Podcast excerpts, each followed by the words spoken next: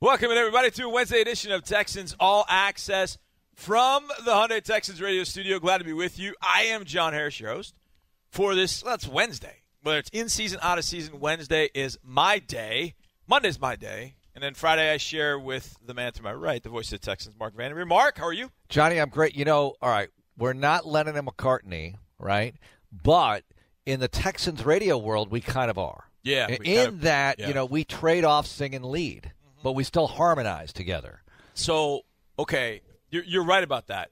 Lennon McCartney, so is it George Deepy or is George Drew? I think that um, – I would think George is Deepy th- and then Ringo is Drew. Yeah, sense of humor-wise, yeah, yes. I think that's the way it would now, go. Now, if we get into the booth, you're George and yes. Andre and I are Lennon and McCartney. Yeah, that's true. And there is no Ringo yeah. Hensley, our producer. But then again, George Harrison did go out and do a nice solo album at some point. So Harrison wrote a lot of good Beatles he songs did. too. He you did. know, and you know, George had a great solo career. George was one of he was probably the most respected Beatle. He, he was the technician too. Like, mm-hmm. and so this kind of plays into your world a little bit. It does. You know, you're the Very only one so. of the like, three to have coached. That's that's right. So, so. I, I appreciate the fact that I am George Harrison. I, mm-hmm. I'm I'm trying to. Except who, you're still alive. That's important. That is important. Mm-hmm. How many Beatles is, is McCartney the only? No, Ringo. McCart- Ringo's alive too. Yeah, McCartney's still. What's alive. What's Ringo been doing? Uh, he still tours a little bit, I think, with Ringo's all-star band. He puts together a band of all-stars. They go around. I think it's a pretty cool idea. So he's done some of that stuff, and he's, I believe, he's older than the rest. Although now it doesn't matter as much. But at the time when he joined the band and he replaced Pete Best, that's legendary. Can oh I, my gosh! Can I say something blasphemous?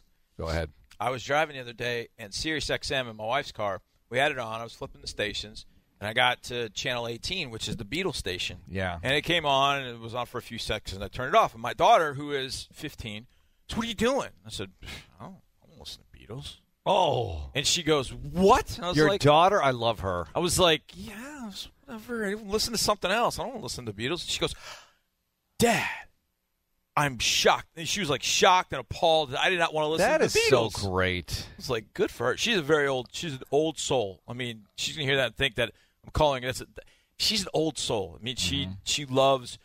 She she likes Beatles, which I was I found out, but she loves the eighties. Anything about the eighties or seventies, she likes to dress in seventies clothes. I'm like, you know who the Beatles of rap are, in my opinion? Boys? No, the Straight Outta Compton guys. Oh, N W A. Be- yeah, because it it. existed, obviously, mm-hmm. just like rock and roll existed before yeah. the Beatles, but they took it to a whole other level. And I think that's yeah. what the N W A guys did. I, I could see that. Mm-hmm. That's a very interesting debate. I know Lamont's listening going, "No, y'all are wrong. The Beatles." I no, could, I, could I, see that. I think I'm right N W A on this one. N W A changed the game. I think N W A I'm... changed the game. There's no question.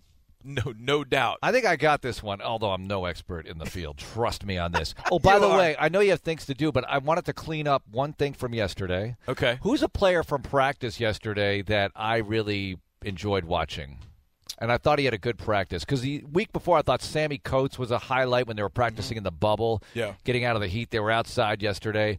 And Braxton Miller had the yes. kind of practice yes, that right. made – it was one of those – and we talk about this with all our training camp shows, one of those – I'm still here. Yeah, yeah. Uh, you know what? You guys haven't been talking about me enough, so right. here I am catching a lot of balls today just to make you notice that I'm still on the roster and I will be reckoned with come Greenbrier time. He just – Drew and I talked about it on the field. We were talking, and Braxton made a catch and got upfield, and Drew said, "Man, he looks faster." And it's interesting when you say that about an N F L player. Well, he looks faster because – guys typically don't get faster in their careers. Right. By the time they get to the N F L, they are what they are. If anything, they're going to lose a step in time. But can you play faster? That's exactly right. That's the point. He's playing much faster. Hmm. And I think that's really – that's helping him. Obviously, no pads. But but for the receiving game and for the passing game, it doesn't really matter because right. you're you're getting to the areas you need to. You're catching the football. And when he's catching it and then getting upfield – then he's making people miss. You're right. It's don't forget about me, Braxton Miller. Well, let me ask you this, Johnny, because we always say with him, all right, he's learning the position. He wasn't a, a receiver originally. He was a quarterback o- at Ohio State, and he's trying to make it as an N F L receiver. So we're all waiting for this light to go on, for yep. lack of a better way of putting it. And it really hasn't gone on yet to the consistency level that you want to see, clearly, and right. he'd be the first to tell you that. But is it possible, and I'm not saying that it's happening, but is it possible that the light could go on now? Sure. Maybe the light's going oh, on. Absolutely. I mean, I think over the years in, in the N F L, there, there have been players where that's that's certainly happened, where first year, not a whole lot, second year, eh, you know, then third year, all of a sudden, boom, pop on the scene. I mean, right. Uh, Plus, you see all the other talent that has been brought yeah, in. Yeah, absolutely, and you feel you feel challenged by that. I, a guy like you know Victor Cruz is a pretty good story with the Giants. I mean, he's undrafted, but you know, as an undrafted player, he made some plays in preseason camp, but he didn't get himself on the roster. Then the next year, there are some injuries there at the receiver position for the Giants. He gets an opportunity, and then he takes off with it. And that happened, I think, in his second or his third year when he was with Uh, the New York Giants. So it, it can happen at any point. I think we had such high expectations for Braxton coming in because he was a known commodity.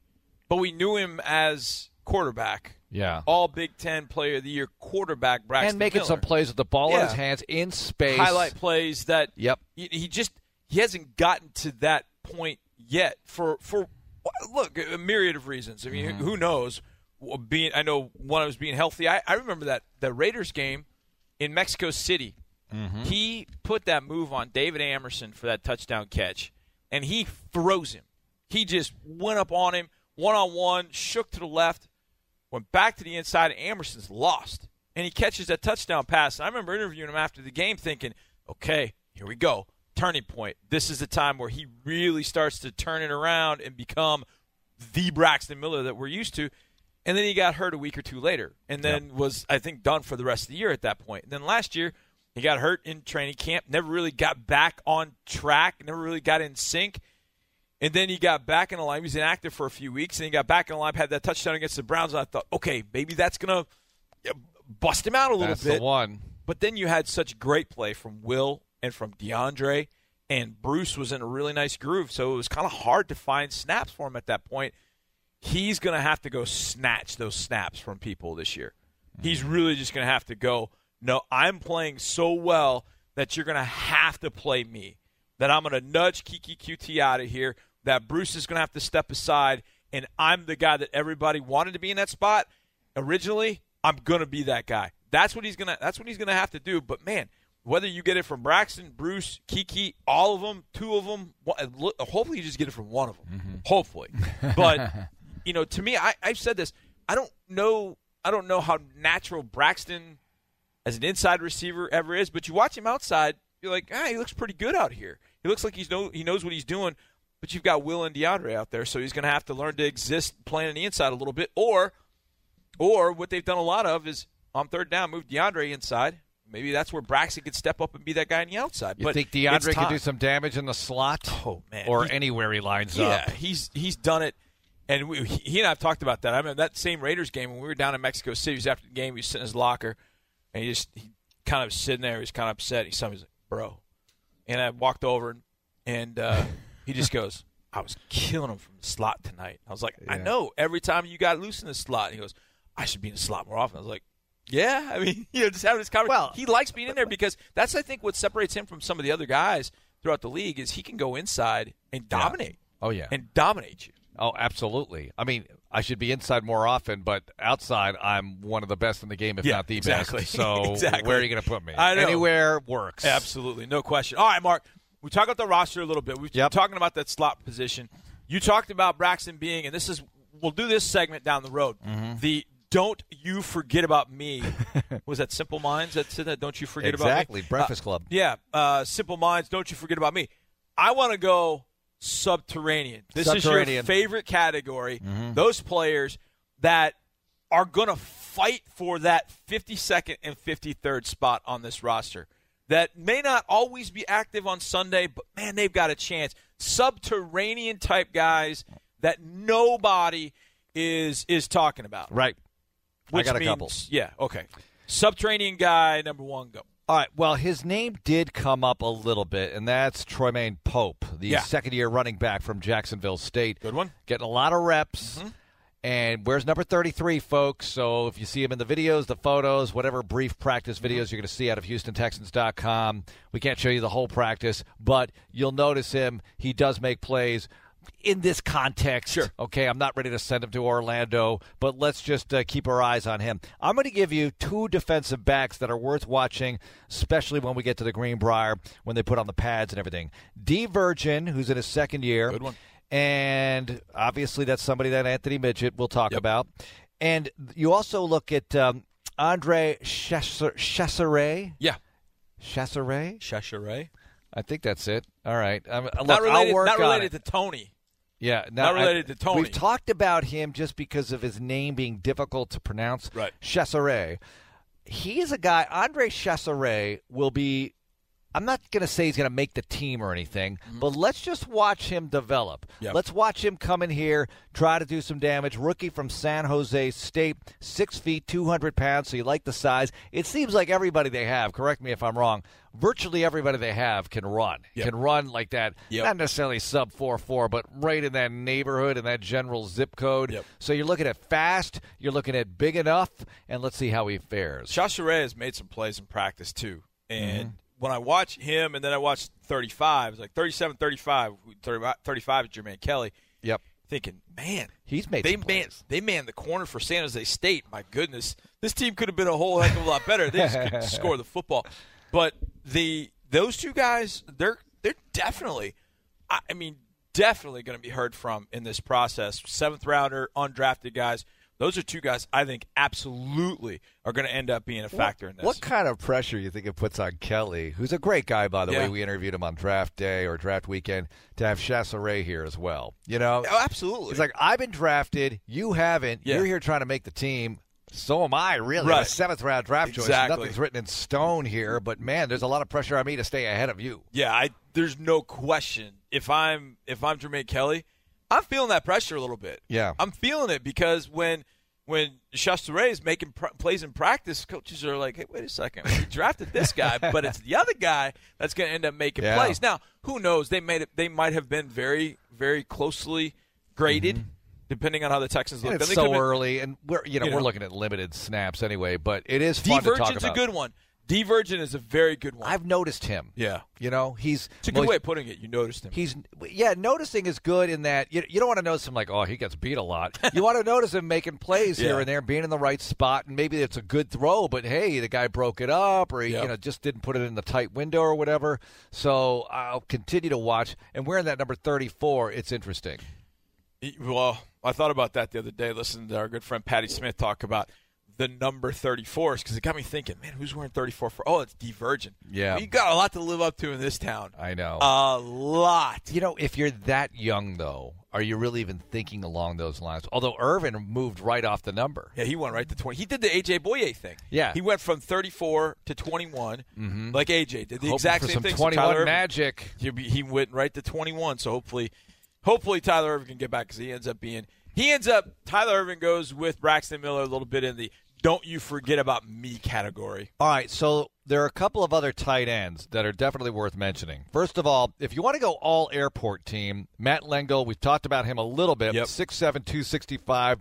He looks like C J. Fiedorowicz out there if you squint your eyes. I mean, yeah. the guy's huge. I'm not saying he's going to play like him, but I've seen him make some catches. Mm-hmm. You know, Jovanni Robinson. Very, very interesting. Johnny, he's listed six eight, two twenty-five. That was going to be mine. I don't I don't think he's two twenty-five. No, no, no, no. He looks two fifty. Yeah, he's much he's bigger six eight, than that. He looks big. I don't this could be a misprint here. No, I think it is. I mean, I think it's a college. And keep in mind he played basketball in college. Jovanni Robinson was going to be mine because he's a guy that when you look at the tight the tight end position is very interesting to me. Very. Because you lose C J and you go, man, that's a huge, huge loss considering obviously what C J gave you in twenty sixteen.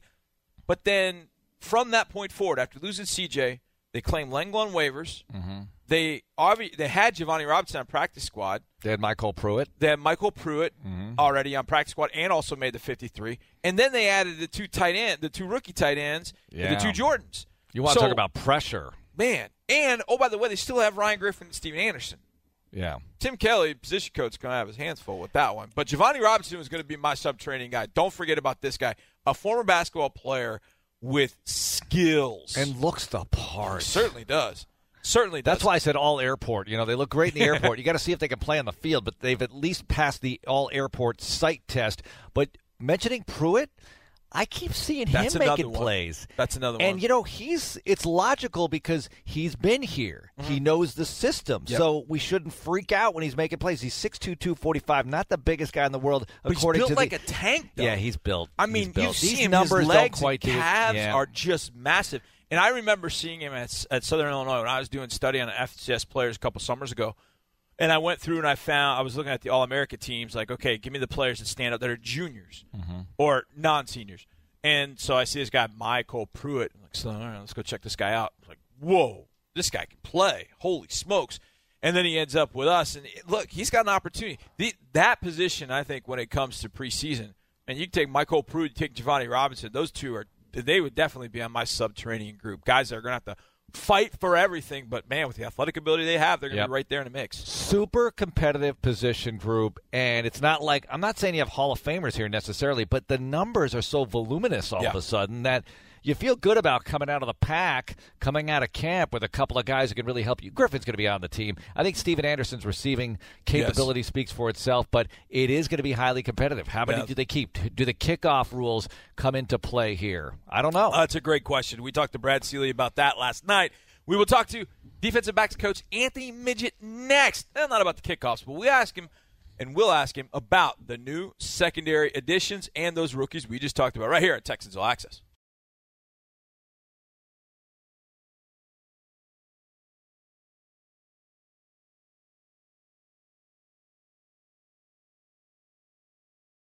twenty seventeen was as tough a year for the Houston Texans secondary as maybe they've had since two thousand ten. There, as a result, has been a ton of changes from the additions in the secondary. Tyrann Mathieu, Aaron Colvin in free agency, Johnson Batamosi in free agency. Also in the rookies, in the draft, Jermaine Kelly Junior, and also the first pick for the Texans in twenty eighteen, Justin Reed. There is also change at the top in the leadership of that position. Anthony Midgett takes over as the leader in the secondary. Now, he had worked a lot with the young guys and the safeties in prior years. He steps up and takes on the role as the defensive backs coach for twenty eighteen. He's a guy that I've known about for a long time. He played at Virginia Tech, and he played on that team in ninety-nine that went to a national championship game. He was a senior on that team. When a certain redshirt freshman took over, a lefty, a guy by the name of Vick, took that team and took it to the national championship game, and Anthony was a part of that team. So I've always wanted to kind of fanboy out and talk to Anthony about that. But he's great to talk about, and we'll have that conversation for you now, talking about the additions, talking about Vick, the impact of a guy like Watson on this team last year. Here's our conversation with secondary coach Anthony Midgett. Defensive backs coach Anthony Midgett with us in the Hyundai Texans Radio Studio. How's it going, Coach? Going good. How you doing? Well, great to have you. This is your first ever visit, all right? And I asked you in the hallway or something recently, how's your voice? I mean, you're using your voice more than ever now. That's got to be true, right, as the head defensive backs coach as opposed to the assistant? Uh, just a tad bit. Right. Just coming off the field, you you can hear it a little bit, but only when the guys make me use it. No, I, listen, that's that's your voice all the time. Don't don't kid anybody. Coach, the secondary, we, we talked about it throughout the season last year, tough year last year, but some additions. Aaron Colvin and Tyrann Mathieu. What do those guys bring to the secondary, being added to guys that are already back there? Um, you look at guys that have a lot of playing experience in the N F L and then add them to the core guys that we have. They're going to come in and add depth and competition to the position.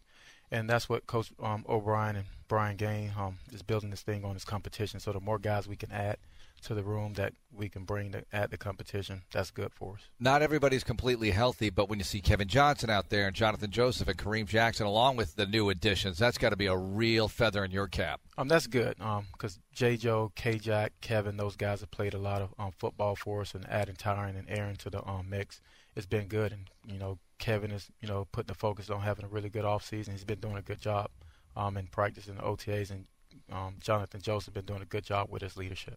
Jonathan Joseph, it feels like he could play forever, it seems. You watch him and you wouldn't think that he's thirty-two, thirty-three, whatever he is. What's what's his secret? I mean, he won't tell you, obviously, but what do you see as his coach? What do you see his secret? Um, he's great in the meeting room. He's a student of the game. His football I Q is off the charts. And um, I think, you know, that's the thing that gives him the edge, and also, you know, the guy's ability. And he's been able, you know, as he's gone on in his career, just take care of his body. He's in here um, working and doing the things he needs to do um, to stay healthy and um, play a sixteen-game season. He can still run, too. I mean, that's got to help. I once, I think that I helps. asked him, I asked him last year. Well, what, I mean run in the football coach yeah, sense, yeah, like yeah. fast. No, I you know, understood what you meant. You don't have to say the fast part, but he, I think we asked him last year who would win a forty. And he threw his name in there with yeah. among the best on the team. He still has the speed, he says. I think he'll still be in there. You can see him, you know, going against guys like Fuller every day and, you know, helping us get better because the guys can stretch the field. And, you know, he's still running and doing a good job. But also, you know, I just go back to J. Joe's such a student of the game, and he studies and he puts in the time, and that gives him the edge. Coach, since you were playing till now, what's been the biggest change in, in your world, in the secondary world? It feels like back when in the late nineties it was there was cover one, two, three, four, maybe a few hybrid covers, maybe a little bit. Now it feels like there's so much crazy stuff going on in the secondary with coverages. How complex has it gotten? How much has it changed from when you started playing till now? I think the core is still the same, but there are some change-up and variations to those base, you know, the ones, the twos, and the fours, and all the threes that you do. That you try to mix in and just give the quarterbacks um, a different look. How tough is that? When you're facing a guy like Tom Brady, how tough is that to go, he's seen everything? I mean, is there anything new and, and creative, I guess, you can throw at a quarterback like that? How tough is it to face a guy like that that's seen everything? It's very tough. You know, a guy that's been playing a long time, seen a lot of defenses, people have thrown a ton of stuff at him, and he's been doing it for a while, and he puts in the time, and that just put the pressure on us as a defense to give him multiple looks to disguise and our coverages so we're not giving him the answers to the test and still making him think on the run. Secondary coach Anthony Midgett with us in the Hyundai Texans radio studio. Okay, couple of guys here. D. Virgin entering year two. Tell us about him a little bit. And Justin Reed entering year one, the rookie from Stanford. Um, D was with us last year, was on the practice squad. Um, got a chance to work with him because I worked with a lot of the younger guys um, last year. And he's came and had a good offseason coming in every day. He's a strong guy in the weight room. And also, you know, get him on the field, and he's doing a good job.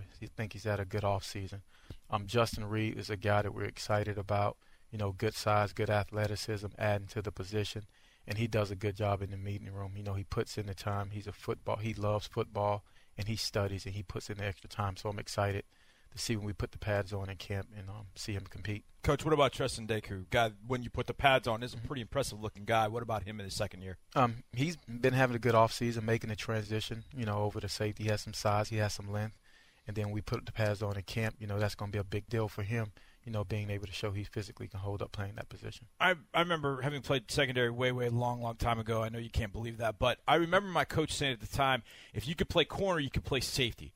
Is that – axiom sort of still true, that if you could play a little bit of corner, that helps you playing safety? And I don't know if vice versa works, but how does it help that he played corner but now he's moving back to safety? I think it's good in a sense because you you take his athleticism from the corner position and put it at the um, safety position, and it's a space game now. Yeah. Our teams are putting spacing you out, getting slot receiver matched up on safety, so it should bene- benefit him playing corner. Yeah, I was just a box guy. So the, that's old school. Yeah, that's old school. Yeah, we don't have those guys. You no, don't have that guy anymore, do you? They are Will linebackers now. That's true. What about the mental aspect of being a defensive back, whether it's corner or safety, and the ability? They always say amnesia. You got to be able to forget the bad play, just move on to the next. I use the term FIDO, forget it, drive on. You know, things going to happen back there. You know, the average fan probably won't see the stuff that's going on up front, but anybody that knows very little football can tell if a guy got behind you or not. Right. And it's times like that when you give up a big play, we have to be at our best to let it go and move on to the next play and not let it affect us going forward. And that's been a big emphasis we've put on this offseason. Just if we have a bad play, just continue to move on and continue to play. Coach, when you saw Deshaun last year and faced him in practice, did you have any flashbacks to a certain left-hander that you used to play against in college, used to co, used to play with in college, I should say? Yep, Michael Vick. Yeah. Um, you know, Deshaun, when we, he first got here, the thing that I noticed, and even just being a fan of college football and watching him, just no matter what the situation was, the guy's poised, and he was always the same. It never got too big for him. You could see it on the practice field with his demeanor, his leadership, and guys just gravitate toward him, and that's what he's shown and continuing to improve on. What was Vick like in practice? He was competitive, um, tough. And I tell this story all the time, like um, when Vic first was able, because he redshirted his first yeah. year, probably should have started his true freshman yeah. as soon as he walked on campus. And the only guy can catch his ball was the guy that was on scout team with him because he had a seed, man. Yeah. I mean, it was mm-hmm. a strong arm. Yeah. So. But good teammate. Yeah. It's outstanding. Electric. One more for you. We always talk about the tightness of the groups. Offensive line, defensive backs. Why defensive backs? What's your what's your pitch here for being the tightest position group? It's just that brotherhood when you walk in because we're always communicating with each, with each other, around each other, and that's what we got to do on the field. We constantly. It's the same thing as the O-line because every every play those guys have to communicate and they have to be tight. So those guys are hanging together off the field in the classroom, just doing a good job. So um, the D Bs were all tight. Giving the love to the O-line like a coach would, because the players don't well do done. that. All right, Coach, thanks a lot for joining us. All right, thank us. you. I appreciate it. There is secondary coach Anthony Midgett in his first year as the guy in the secondary, but he has a lot of knowledge of this team, having been here since Bill O'Brien got here in twenty fourteen. I think he is going to be great for this secondary.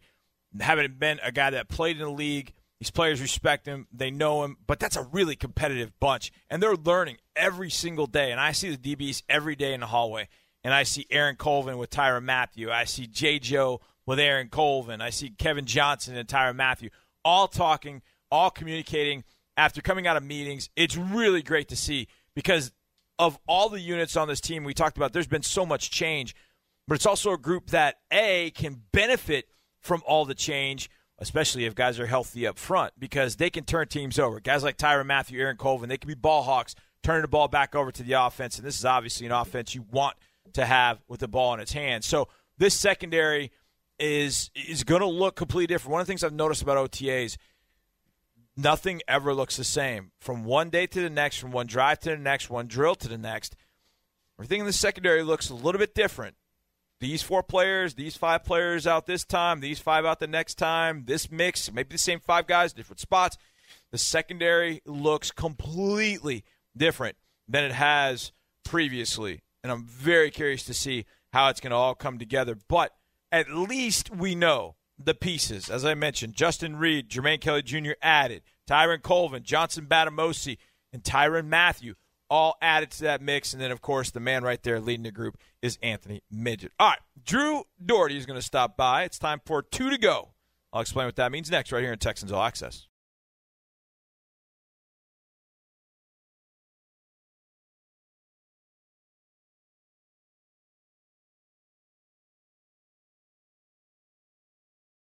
One final segment of Texans All Access from the Hyundai Texans Radio Studio. I'm John Harris.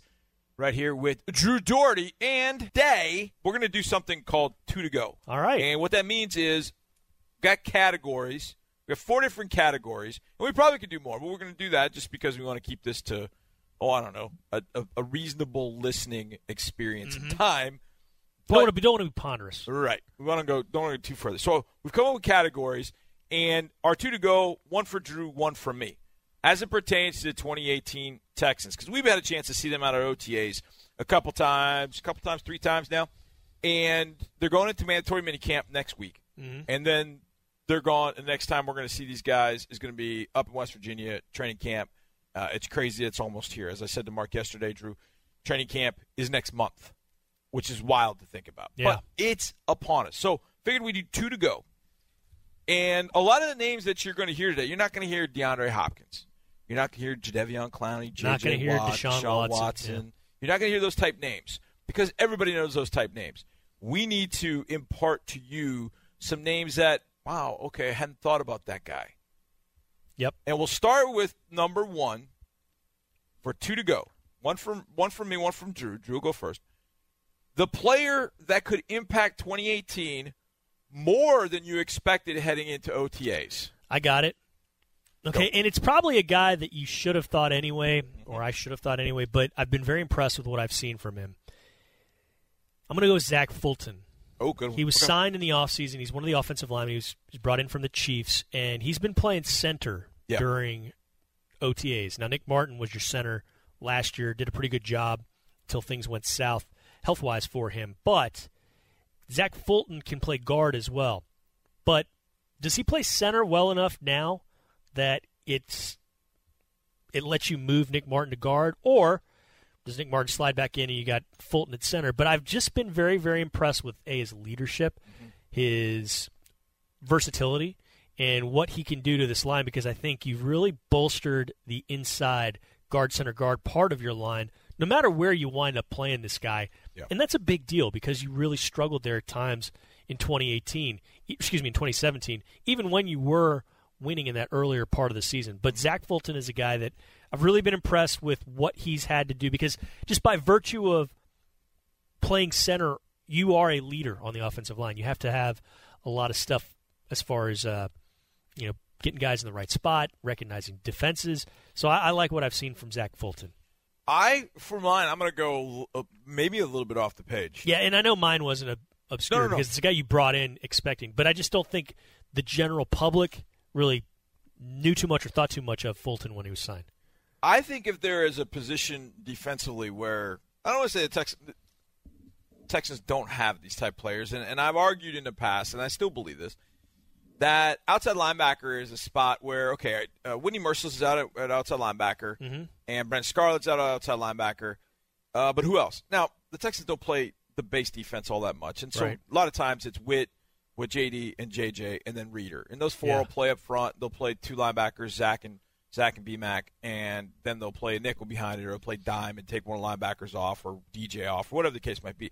So the point being is I don't know that depth issues at outside linebacker end up being as big a deal as maybe um, they would be in a normal situation. By normal, I mean you're playing your base defense mm-hmm. fifty, sixty, seventy percent of the time, and now you're only playing your base defense probably thirty to thirty-five percent of the time.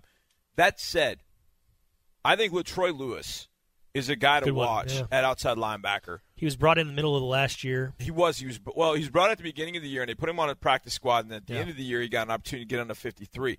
He had a really good camp with Oakland, but wasn't able to crack it. They had Bruce Irvin. They had Khalil Mack. They just really didn't have room for him. Mm-hmm. He comes here, and I was a big fan of his at Tennessee. Again, a guy, and I've said this many times, I love guys that wear single-digit or low-digit numbers because they're athletes. in, in college. college. In yeah. college. Can't do it in, in the N F L because of the number rules they have.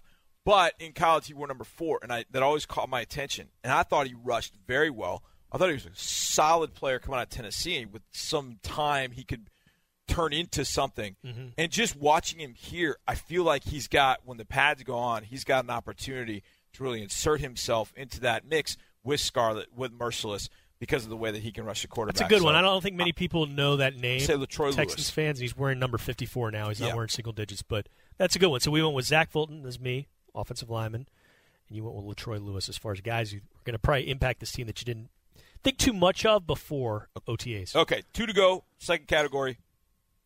Mark likes to use this term, subterranean guys, mm-hmm. guys that are like well, well under the radar. Not just under the radar. Subterranean means under the earth. Yeah, so. like way, way, yeah. way. Like you're not so even they're tunnel guys. Thinking about. And these guys are typically guys that are maybe even struggling to get on the bubble. Yeah. But you get them to the bubble, you never know what might happen to them. And they've got a chance. They got a chance, small chance. They got a chance. Drew, yours is? You know, by what you just described, my maybe my guy is closer to Tyrannian than subterranean. I, th- I still think he's under the radar, but I've been really impressed with Matt Lengel. He's a oh, tight yeah. end Good the one. Texans brought in. He's He's got a little bit of experience in the league, but he's still a young guy. But it seems like every time I look up, he's catching a pass, he's getting open. He's got a, a kind of rangier body. So he, he looks like he'll be a matchup problem for some yep. shorter corners or safeties if you put him out there. But he's just, when he's his number's been called, he's made plays. Yep. He's been in the Patriots system, caught a touchdown from Tom Brady. Yep. So I just kind of think he, the two rookie Jordans at tight end, Akins and Thomas, as well as Anderson and Griffin, they're, they're going to make it really tough for this coaching staff to have to whittle down that tight end position. I think Lengel is uh, is definitely making it really, really hard there. Yeah, I, I agree with you wholeheartedly. My my guy is a running back, believe it or uh-huh. not. Uh-huh, who's this? And it's funny because at the second O T A, I remember watching him thinking, boy, he's pocket dynamite, man. Mm-hmm. Holy smokes. And I made a note, and then that Friday, Bill O'Brien was on with Triple Threat on our Sports Radio six ten, and he mentioned this guy. They, they were asking him about some kind of under-the-radar guys, and he mentioned this guy, and I was like, dadgummit. I didn't know whether I, I should feel good about the fact that I was right on right on lockstep with Bill O'Brien, but I sort of was on this one because Treymaine Pope has been really, really good. Now, again, you're watching guys that have they're not they don't have the pads on. You know, running backs are not having to break through tackles, but you can see him catch the football. Mm-hmm. He's diminutive. He's he's a he's short, I should say. But he is strong. You look at him, he is built like a brick house. And he just pinballs. Just watching him in college and seeing different things, watching him in, in preseason and seeing some of the highlights from other teams, he just bounces off guys. I mean, yeah. He's got a thick lower trunk. I've There's a good up, and he got a lot of reps this last O T A in particular. And so Treymaine Pope is going to be my sub-training guy. John, you and I were standing by each other on Tuesday at the O T A practice, and I'm not going to say which defender – he did this too. Oh, but yeah. Pope mm-hmm. broke a guy's knees in a – it was a special yep. teams drill where he gets the ball and the defender has to try and basically yep. touch him. You know, it's it's like two-hand touch because yeah. they don't tackle out here. But he, he put a move on this guy. He didn't even touch him. And the guy fell down. And it was really, really impressive. It, yep. it Deshaun Watson was – I mean, the whole – you had lots of ohs around the yep. practice field when they saw it. So, yeah, I like that Treymaine Pope. He's making plays. Now it's May. It's June. But he's making plays when he really needs to and, and should when he's getting his, his chances here in O T As. All right, Category three in our two to go. It just says rookies. Uh-huh. Rookies. Mm-hmm. You get first You get first pick. Head and shoulders, uh, at least on the offensive side of the ball, I've I, he stood a, above everybody else rookie-wise, I've thought, with Jordan Akins coming a close second. Keke Coutee, man. Yeah. I've really, really been impressed with them because I, you know, I covered Texas Tech for four years, and I saw those guys, and a lot of them, with the exception of Amendola and Crabtree mm-hmm. and Welker, a lot of those receivers really didn't make it in the pros. They right. didn't, you know, they didn't succeed. But um, and, I, and so I kind of thought, well, it might take a while for Keke Coutee. This guy, in addition to all the explosiveness and the speed, this guy's got really good hands, John. Yeah. I saw him just kind of paw one out of the air, a bullet from Brandon Weeden a couple yeah. weeks ago. Yeah. That was at maybe seven yards. It was almost point-blank range. Just snagged it like DeAndre Hopkins would. I was very, very impressed. And Hopkins has said how impressive this guy is, not just on the field, but picking Hopkins' brain yeah. in between plays, in the meeting room. We heard the same from John Perry, the wide receivers coach, yesterday. Keke Coutee, I think, is going to have a lot to say as far as playing time and production in the two thousand eighteen offense. I'm going to go with the two Jordans. Call us two to go. I'm going to go with two Jordans. Jordan Thomas, Jordan Akins, the two tight ends. Mm-hmm. Those two guys have gotten a ton of reps in O T As, mm-hmm. and I really have loved watching what they're doing. They're, uh, they've caught the ball all over the field. Yeah. I'm talking flat routes, deep routes, intermediate routes, all over the field.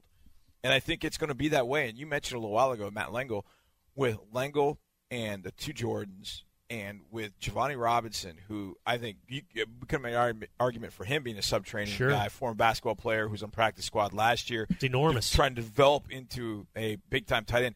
These tight ends, it's going to be a really difficult task for Tim Kelly and his offensive staff to kind of whittle it down. You still have Griffin. You still have Steven An- Anderson. Steven Anderson was the guy that led you in catches and yards last year. And we went in, group. And this is why I told people, look, you just got to let the offseason play out. Yeah. Because you lost C J Fiedorowicz, and that was a big loss, figuratively and literally. Big loss for this team. But then you added Lengel mm-hmm. through the waiver process. You claimed him off waivers, and he, like you said, has been a big surprise. You had Jovanni Robinson here, but you really didn't know what he could do because you got him kind of late in the process.